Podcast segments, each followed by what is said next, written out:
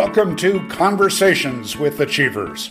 I'm your host, Robert White. I'm a mentor to owners, executives, and their teams, and CEO of Extraordinary People LLC.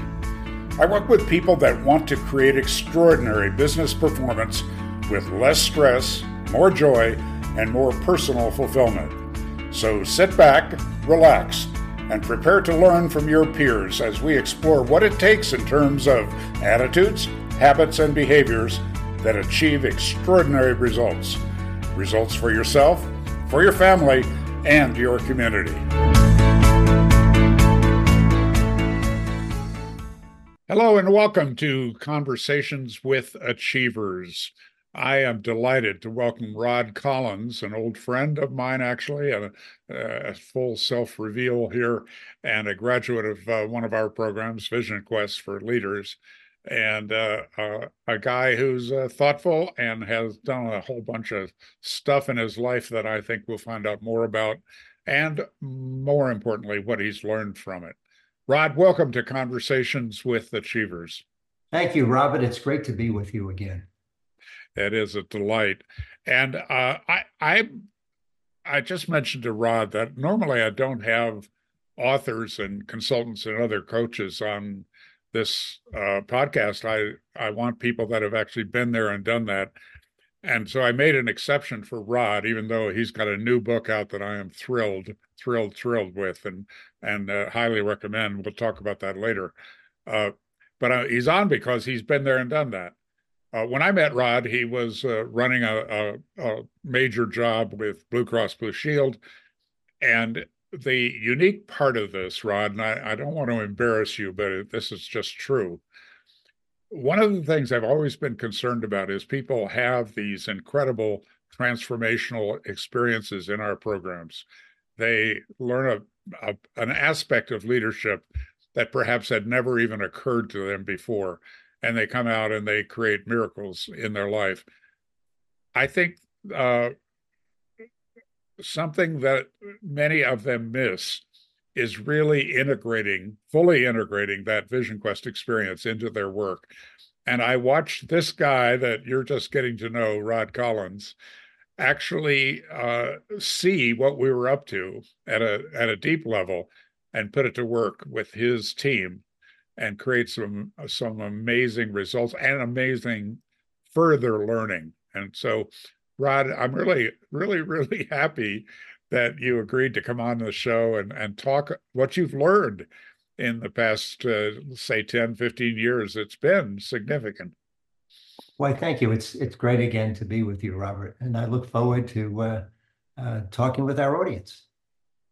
Uh, you know that uh, that what I'm describing a slightly unusual ability that you have to take an experience and in a I don't know if the, the right word is dissect it and then see how it applies on the job.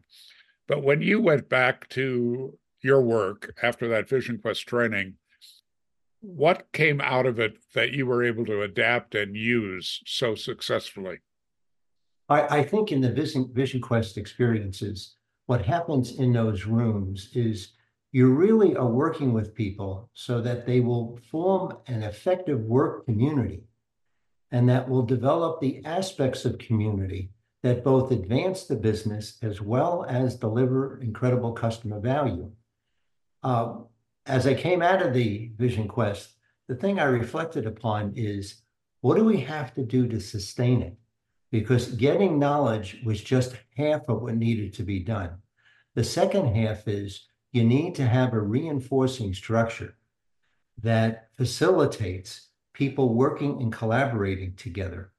And in our particular circumstances, um, I, uh, over the 10 year period after Vision Quest, I spent the first five years leading the operations of the Blue Cross Blue Shield Federal Employee Program which is a business alliance of 39 separate companies. Uh, it was 39 at the time, it's a little fewer today, delivering a seamless product. And literally, it was the largest commercial health insurance account in the world.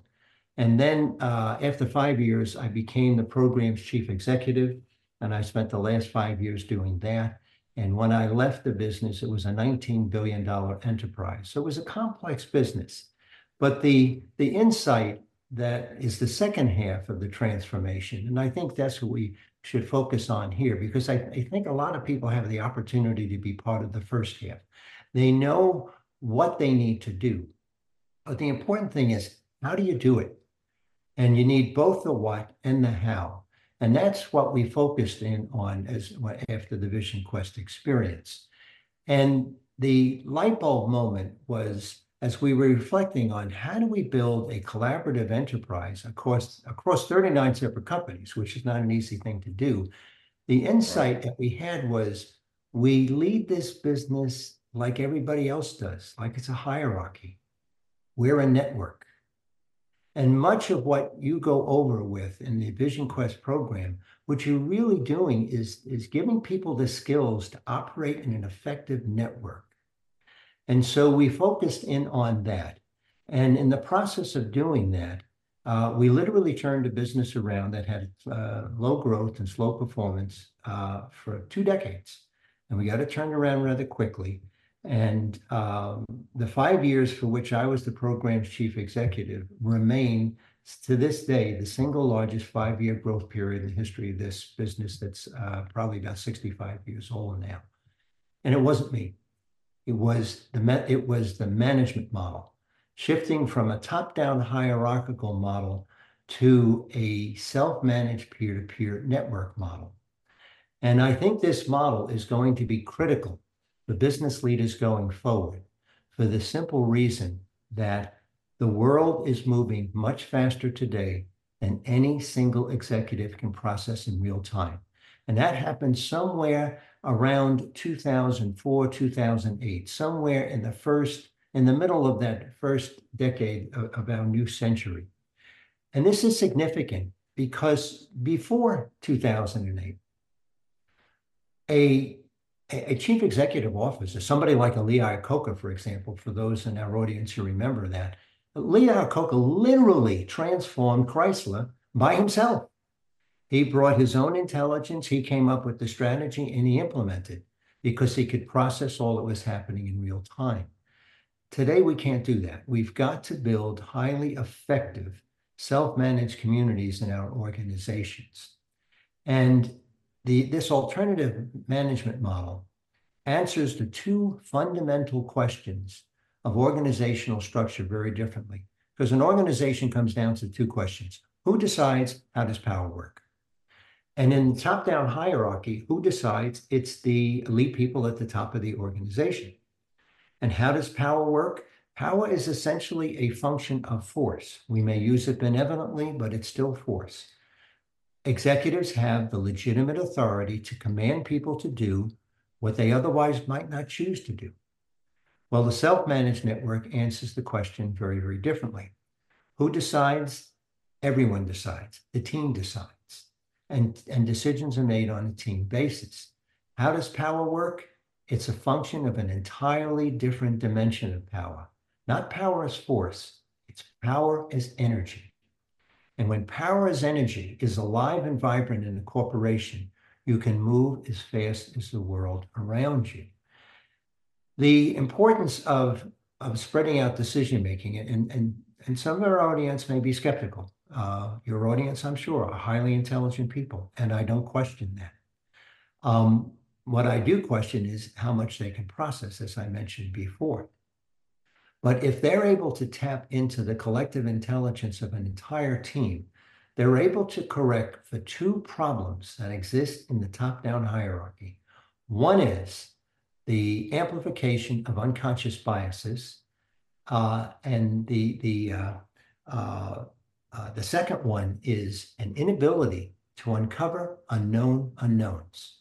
And in a rapidly changing world, that is an expanding space and is often where your best solutions rest, and more importantly, where your best opportunities for the future uh, are, are, are, going forward. Um, this issue of who decides. In a top-down hierarchy in the 20th century, if chief executives made a mistake, they had time to correct for it. That time is gone. And so let's give our audience a very specific example that they can relate to. And we're before Before we do that, Rod, a, Yes. a question. You know, in in working with my clients, one of the words that seems to come up quite often is chaos. You know, they look at the speed of what's changing around them, and the interpretation is this is chaotic, this is out of control. You know, and uh, I, and I don't know what to do. Many of the listeners to this show are small and medium sized business people. So I think this would be a good time for me to just interject and ask you, Sure. because I know you have a wide circle, including me, and uh, I'm blessed to have that. Um, are these ideas that you've come to with uh, they're hard won and hard thought and and experienced. You know you're not talking about some academic treatise here. You're talking about on the ground making it work. Do these ideas that you've developed around power and control and and dealing with chaos do you see them working for the guy that has 30 employees 50 employees? Yes, absolutely. Uh, an example of that is um, I write about this in a book, a company called Morning Star. They, today, the world's largest tomato processor, but they started as a startup with just a handful of people. And they have been a peer-to-peer network since their birth. And they use this model to become the market leader.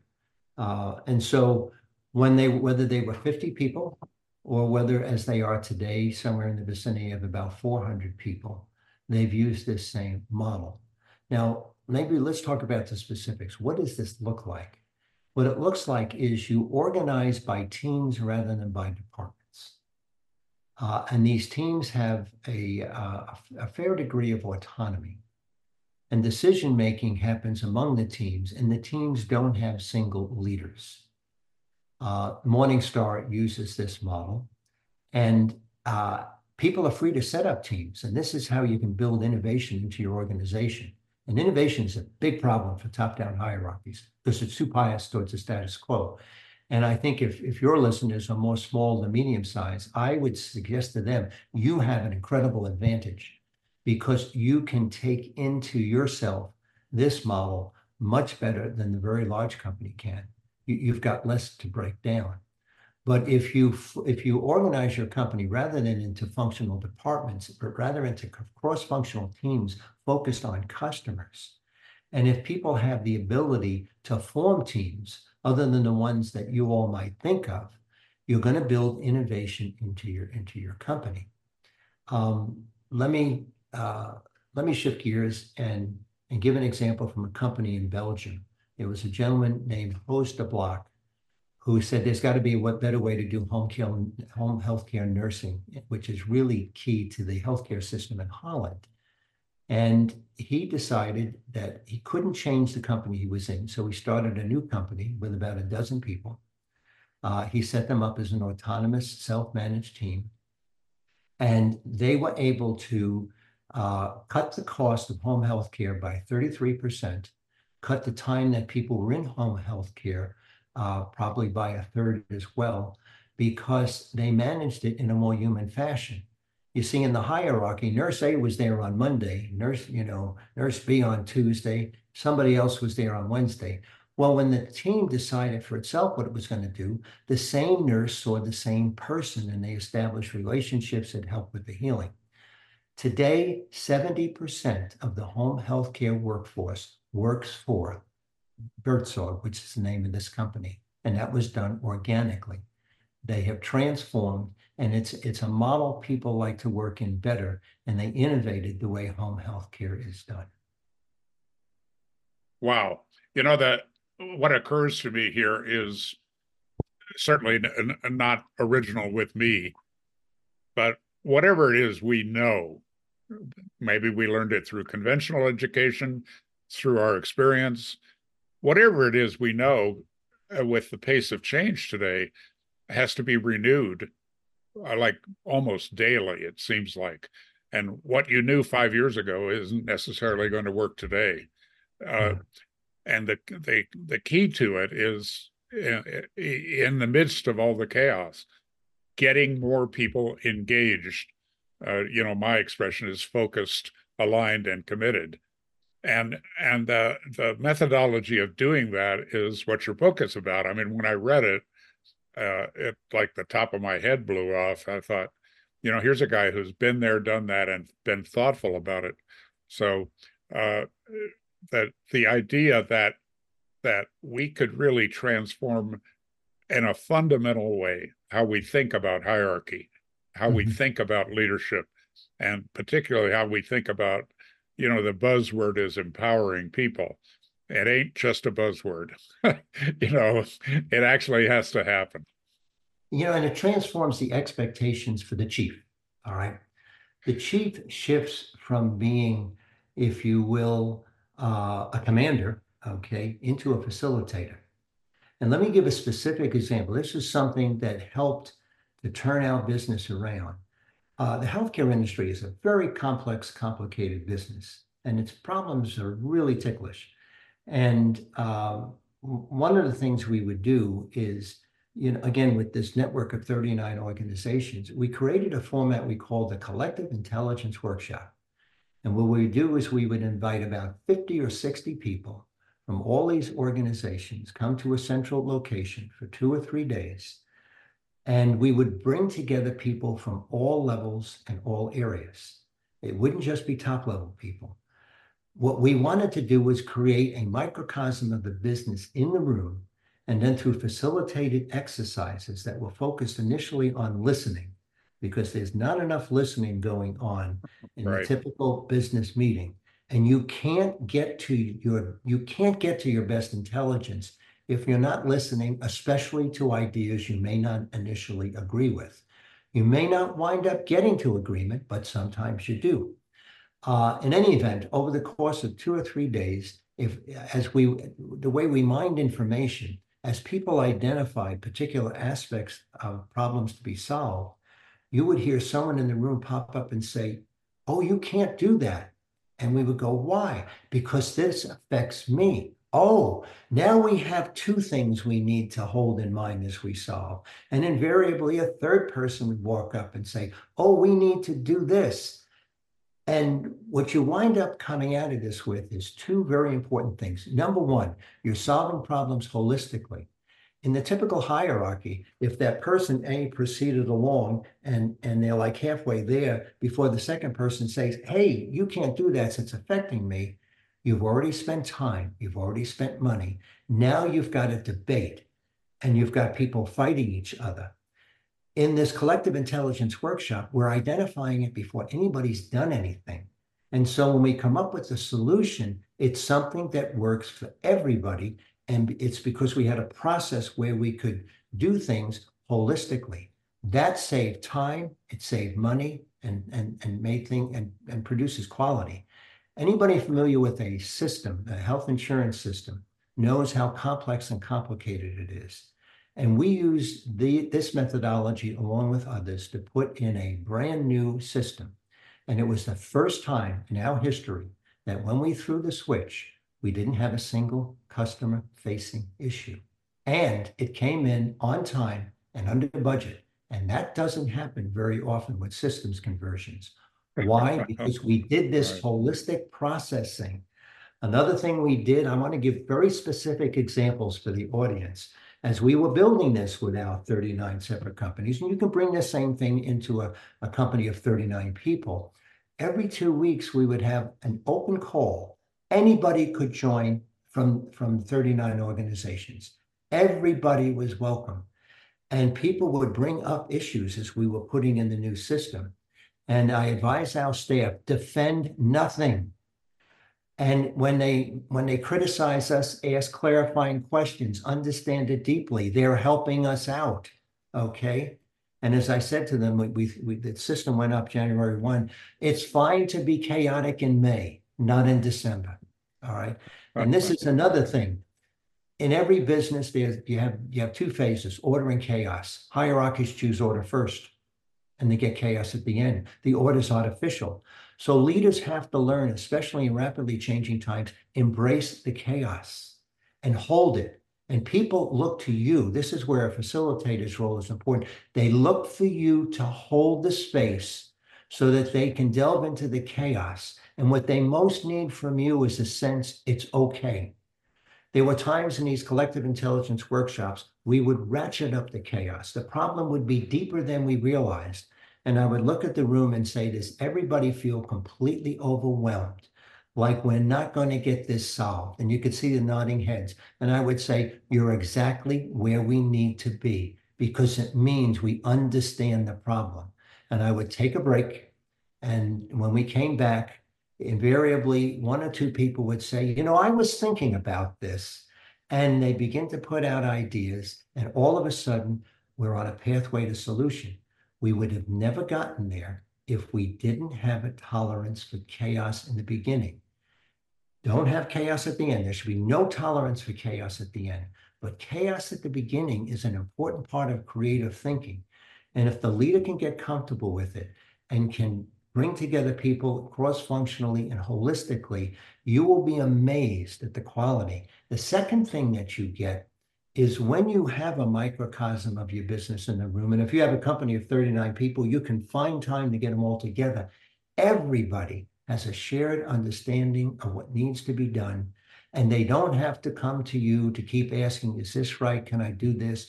They will just naturally know, Yep, this is what we need to do. Uh, so clear, Rod, and so valuable. Look, we only have a couple of minutes here, and I want to give you a chance to talk a little about your book. Uh, I mean, I love it, and and I think it's so clear, it's so practical, and yet it's theor- theoretically sound in my experience.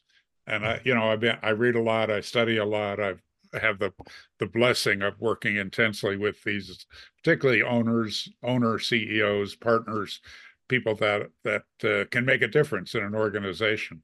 Uh, how do you recommend the book? I mean, I know it's your book and maybe a little difficult to talk about, but uh, who's the book for?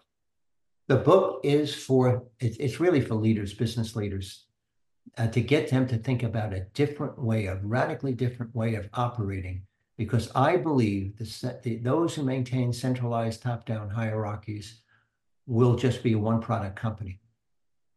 And what companies have to do today, they have to they have to manage their own displacement. Their business and product models will be displaced. Why are you going to let somebody else do it? You should do that. You will not be able to manage your own evolution if you remain a hierarchy. It's too oriented to the status quo, it's too controlling, and it, it's not intelligent enough. And so, uh, th- what this book is filled with is examples. It focuses on three companies that have operated this way. It also draws into the expertise of others who made this transition. And I'd like to leave your audience with a question because this is something can, they can all relate to on why this is a better model. And the question is this why don't we have commercial airplane crashes anymore? We used to have three or four a year in the 60s, 70s, and 80s. And then all of a sudden they dropped. Why? It wasn't better machines. Better machines have helped. But the reason we don't have commercial crashes anymore is they changed the management model in the cockpit. After the mm-hmm. crash of United Flight 173, which I write about in the book, the NTSB is listening to the tapes of the cockpit and realized all the information for a safe landing is in the cockpit. But the two co-pilots cannot get through to the captain because they cannot challenge him. And they noticed that what happened with that plane is it ran out of fuel because the captain got myopically occupied on solving one particular problem. And the NTSB team is listening and saying, why isn't somebody saying, Captain, we're running out of fuel. We have to land now because right. they weren't allowed to.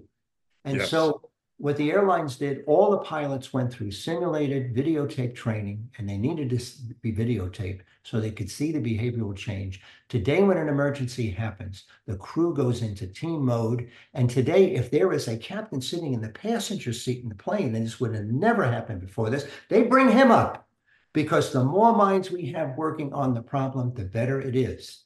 And so this is why we don't have commercial airplane crashes anymore because captains are not commanders, they're facilitators, and they work in a team mode. Rod, thank you for all of this today. There's so much more in the book. I highly recommend it. Uh, I, I, assume it's on all in all the bookstores and Amazon and all that stuff right now. the best places to get it is Amazon. Yeah. Because then you don't have to address an envelope.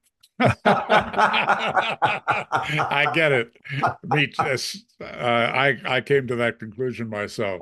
Uh, hey, my friend, thank you for being with us. Thank you for all that you share. Thank you for writing this book. This is this is a seminal book. I think a year from now, it's going to be one of those that everybody has read, everybody is talking about, and more importantly, that it is organized in such a way that you can implement these ideas because you tell them how, and uh, it, it's uh, it's it's a breakthrough book. And Robert, it's a pleasure to be with you again. I I always enjoy when we get together. Much love and respect to you always, and thank you for being with us. Thank you.